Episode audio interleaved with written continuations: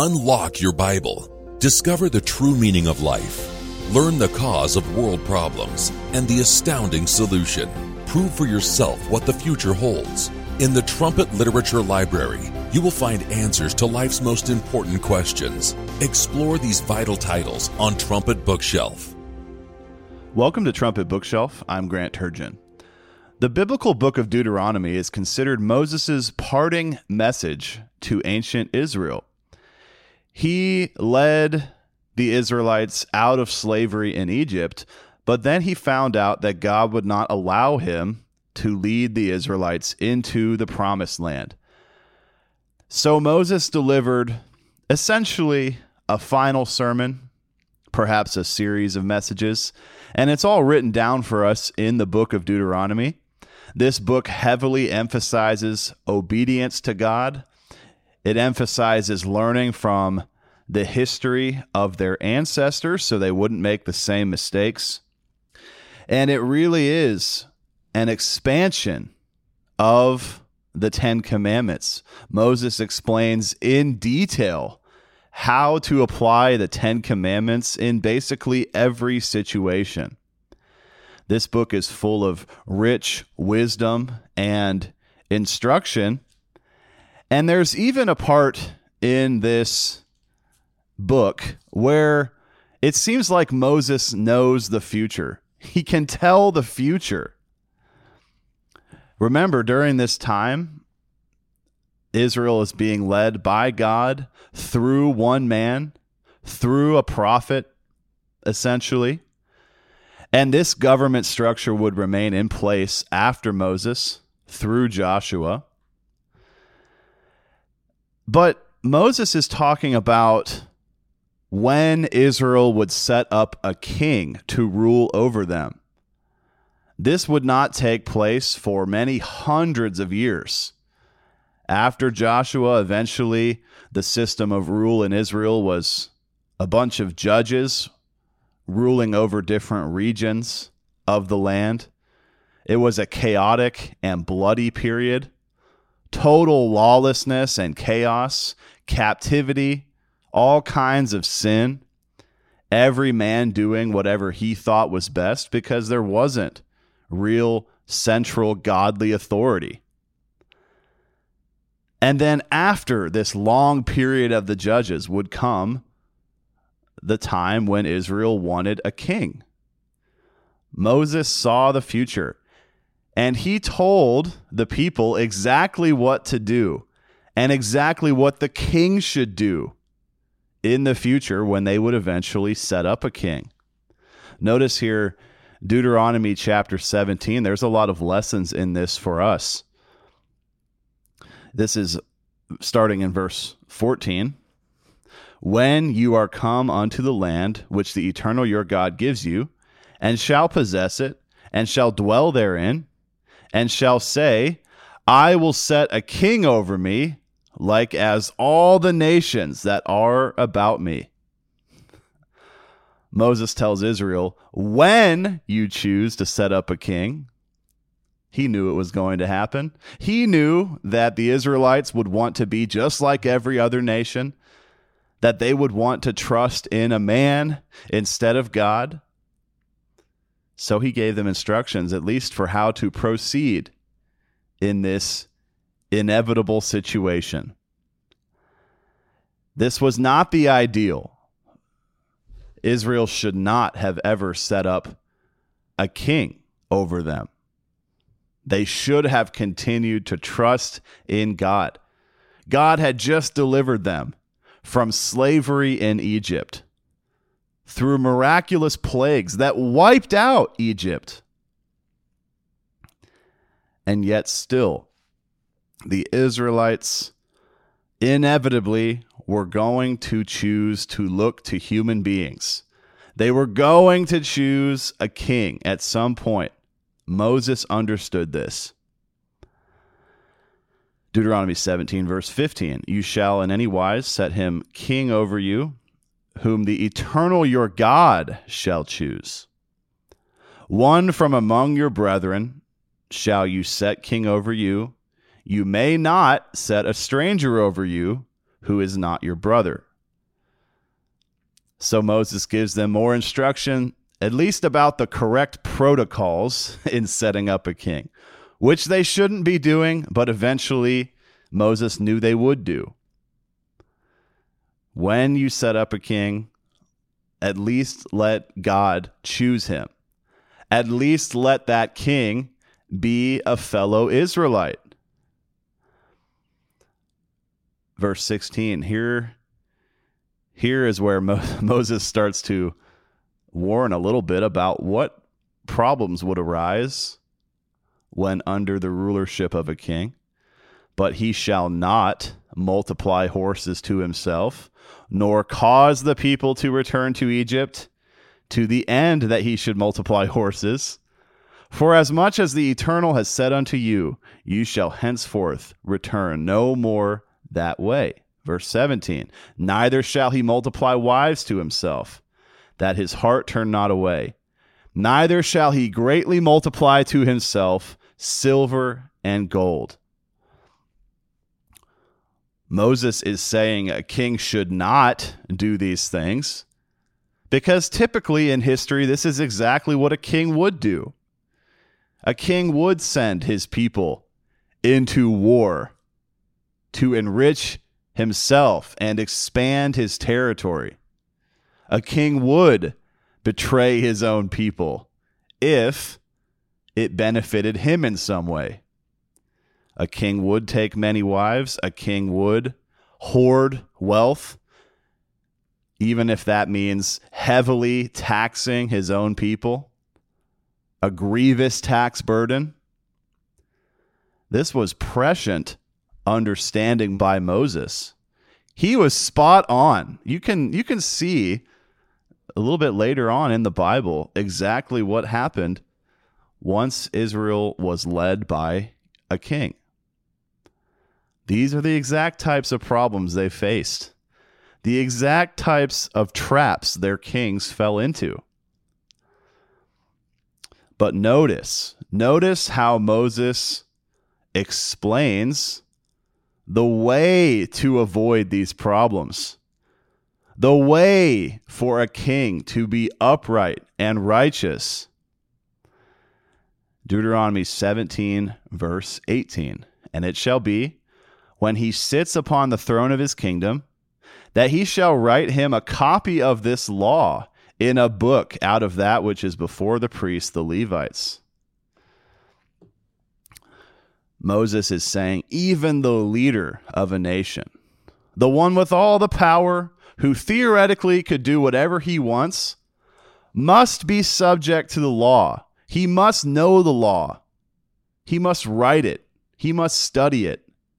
He must fairly apply it and uphold it. No king should ever be above the law. What an awesome message from Moses here in the book of Deuteronomy. For all of Israel's future kings that wouldn't come along for many hundreds of years at this point. But Moses could tell, he could see the future. He knew what was going to happen in Israel at some point after he was gone. Leading a nation is a gigantic responsibility and the way to do it right is by knowing the law, upholding the law, maintaining law and order, making sure that no one is above the law, that the law applies the same way to everybody, even the king himself. This is the way to success for a king. And any Israelite king that would ever apply this would achieve success. That's what Moses was saying. Notice it continues here, Deuteronomy 17, verse 19. And it shall be with him, talking about the book of the law that he wrote, and he shall read therein all the days of his life, that he may learn to fear the eternal his God, to keep all the words of this law and these statutes to do them. Now, when we think about studying the law, studying the Bible, maybe we don't always connect that to fearing God. There is a, maybe a false conception of what the Bible actually is or what it actually holds for us. Maybe we could just read the Proverbs or the Psalms and enjoy the poetry and feel good about ourselves after reading it for 10 minutes. Plenty of people out there enjoy maybe dabbling in the Bible here and there. Maybe they enjoy reading a story here and there. But it has to go deeper than that. It has to be something that changes the way we think and the way we live. It has to be something that causes us to fear God. That's exactly what Moses was telling the Israelites. That's what he was telling future Israelite kings. Study the law, know the law, apply the law. Let it change the way you think. Let it change the way you live, the way you lead. Let it cause you to fear God. Bible study should cause us to fear God. That is a an actual major benefit of Bible study. Here at Herbert W. Armstrong College in Edmond, Oklahoma, male students go through a homiletics course in their junior and senior years of college. This course teaches how to study the Bible, how to apply the Bible, how to speak using the Bible. And the textbook, the main textbook for this homiletics course is a book called Speak for God. And on page 71, it says, There is a virtuous cycle here. The more you study, the more you learn to fear God. And the more you fear God, then the more God can teach you through your study.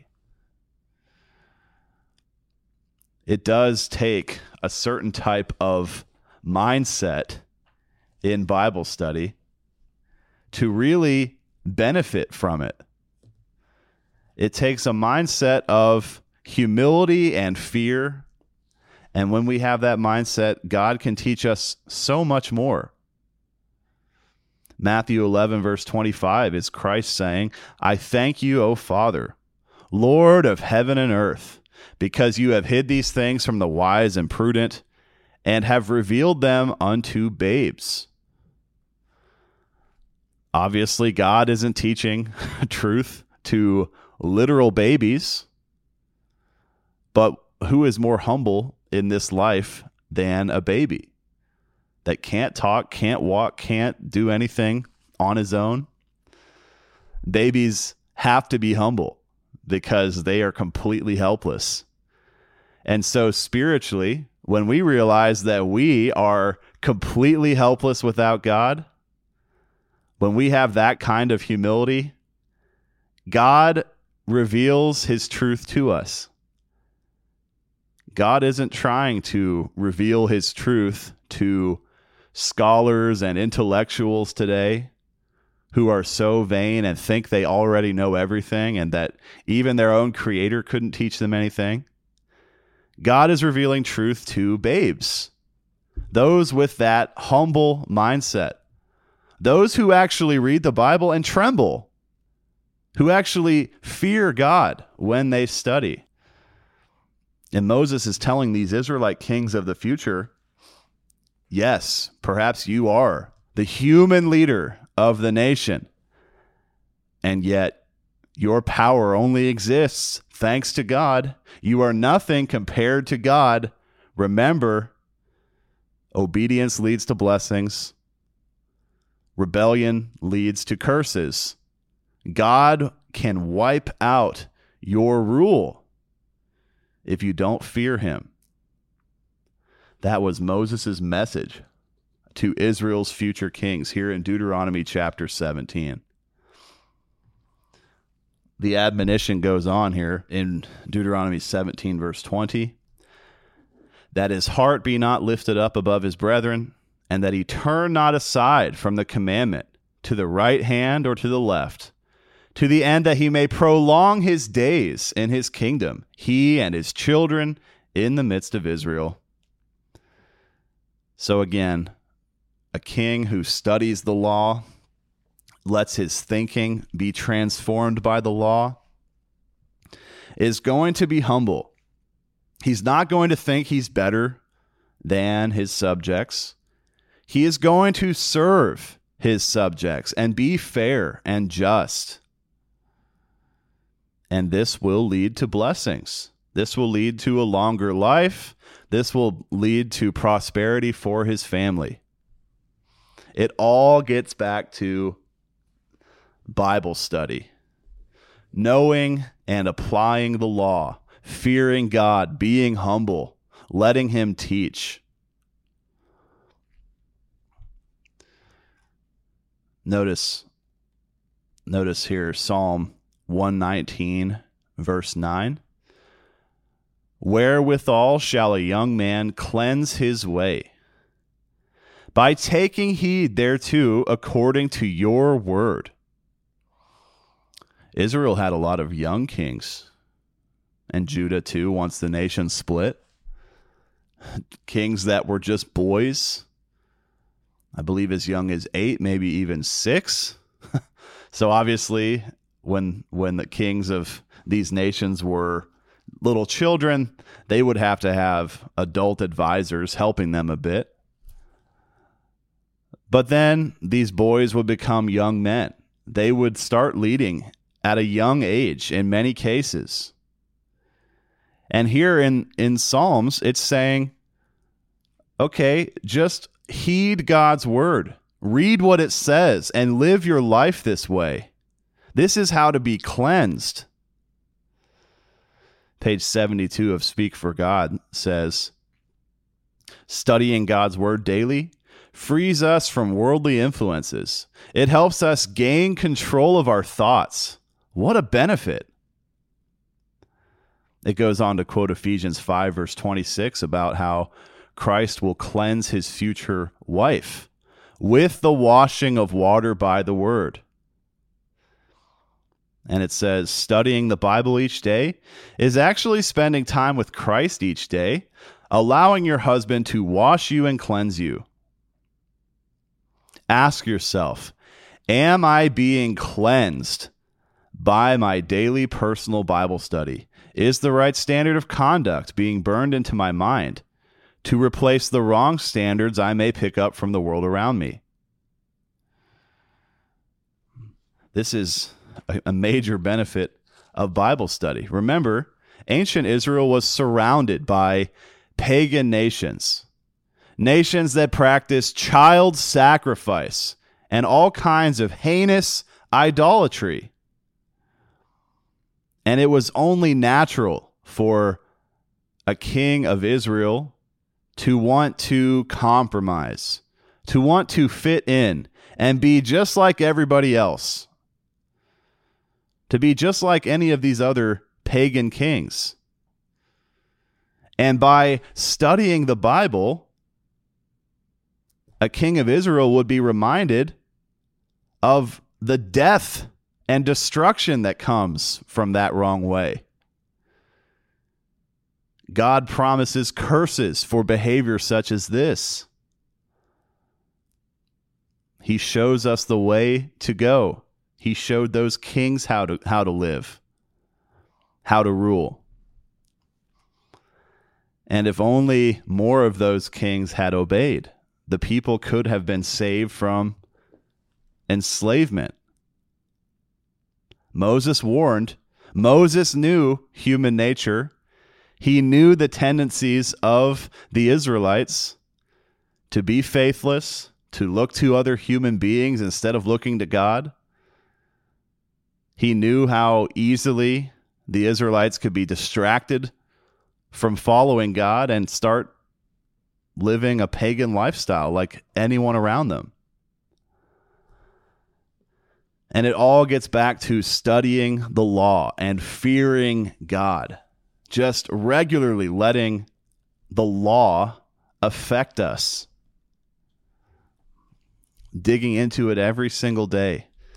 The late educator Herbert W. Armstrong often talked about how we should have a Bible reason for everything we do. The movie you want to watch, the activity you want to engage in, that thought you're having. Is there a Bible reason for it? Can it really be justified by God's word? God doesn't give us a list of a million things to do or not do in our daily lives. There are a lot of times where we have to apply God's law honestly and truthfully to know what God would want us to do in every situation. And it takes studying the law, knowing the law, and how it would apply to every situation. Otherwise, we just have no clue, and we're doing whatever is right in our own eyes. The book of Timothy contains some valuable instruction for for us when we study the Bible. 2 Timothy 3 verse 15 and that from a child you have known the holy scriptures which are able to make you wise unto salvation through faith which is in Christ Jesus.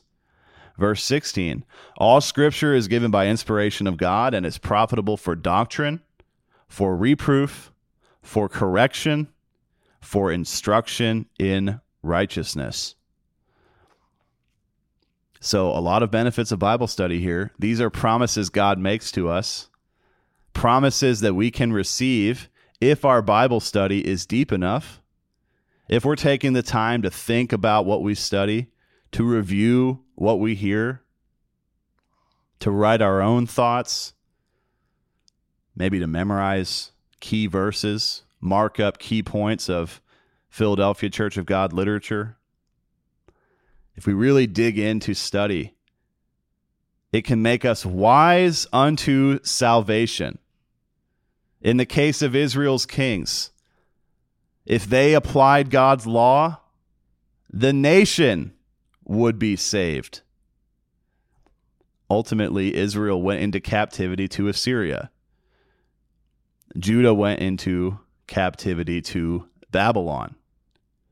The law was not applied, and therefore the nation was not saved. Their kings were not wise unto salvation because they didn't really study the law and they didn't fear God. It says here that the Bible teaches us doctrine. The, the Bible teaches us what is right and what is wrong. We don't have to live by our own corrupt human reasoning every day. God will tell us. Page 72 of Speak for God says Our daily study should be most specifically focused on getting our thoughts and actions in line with God. Do we think like God? Do we believe the same things, the same doctrines that God believes? Do we study the Bible for reproof and correction, like it says here in 2 Timothy 3, verse 16? It's not just studying to make ourselves feel good, it's about reproof and correction too. Getting back on track whenever we start to turn astray taking some correction, examining ourselves, and fixing what we find wrong. Instruction in righteousness. And notice the end of it all 2 Timothy 3, verse 17 that the man of God may be perfect, thoroughly furnished unto all good works. It's talking about the end result of quality daily Bible study being perfection. Moses told Israel's kings to study the law and let that cause them to fear God And God tells us we'll be saved too if we get into our Bible study, if we have an open mind, if we're humble in our study. And ultimately, the right kind of Bible study leads to salvation. It leads us to perfection. Thanks so much for listening today. I'm Grant Turgeon. This has been Trumpet Bookshelf. You've been listening to Trumpet Bookshelf. Please email your thoughts to comments at kpcg.fm. Listen for new episodes every Friday at 10 a.m. Central Time.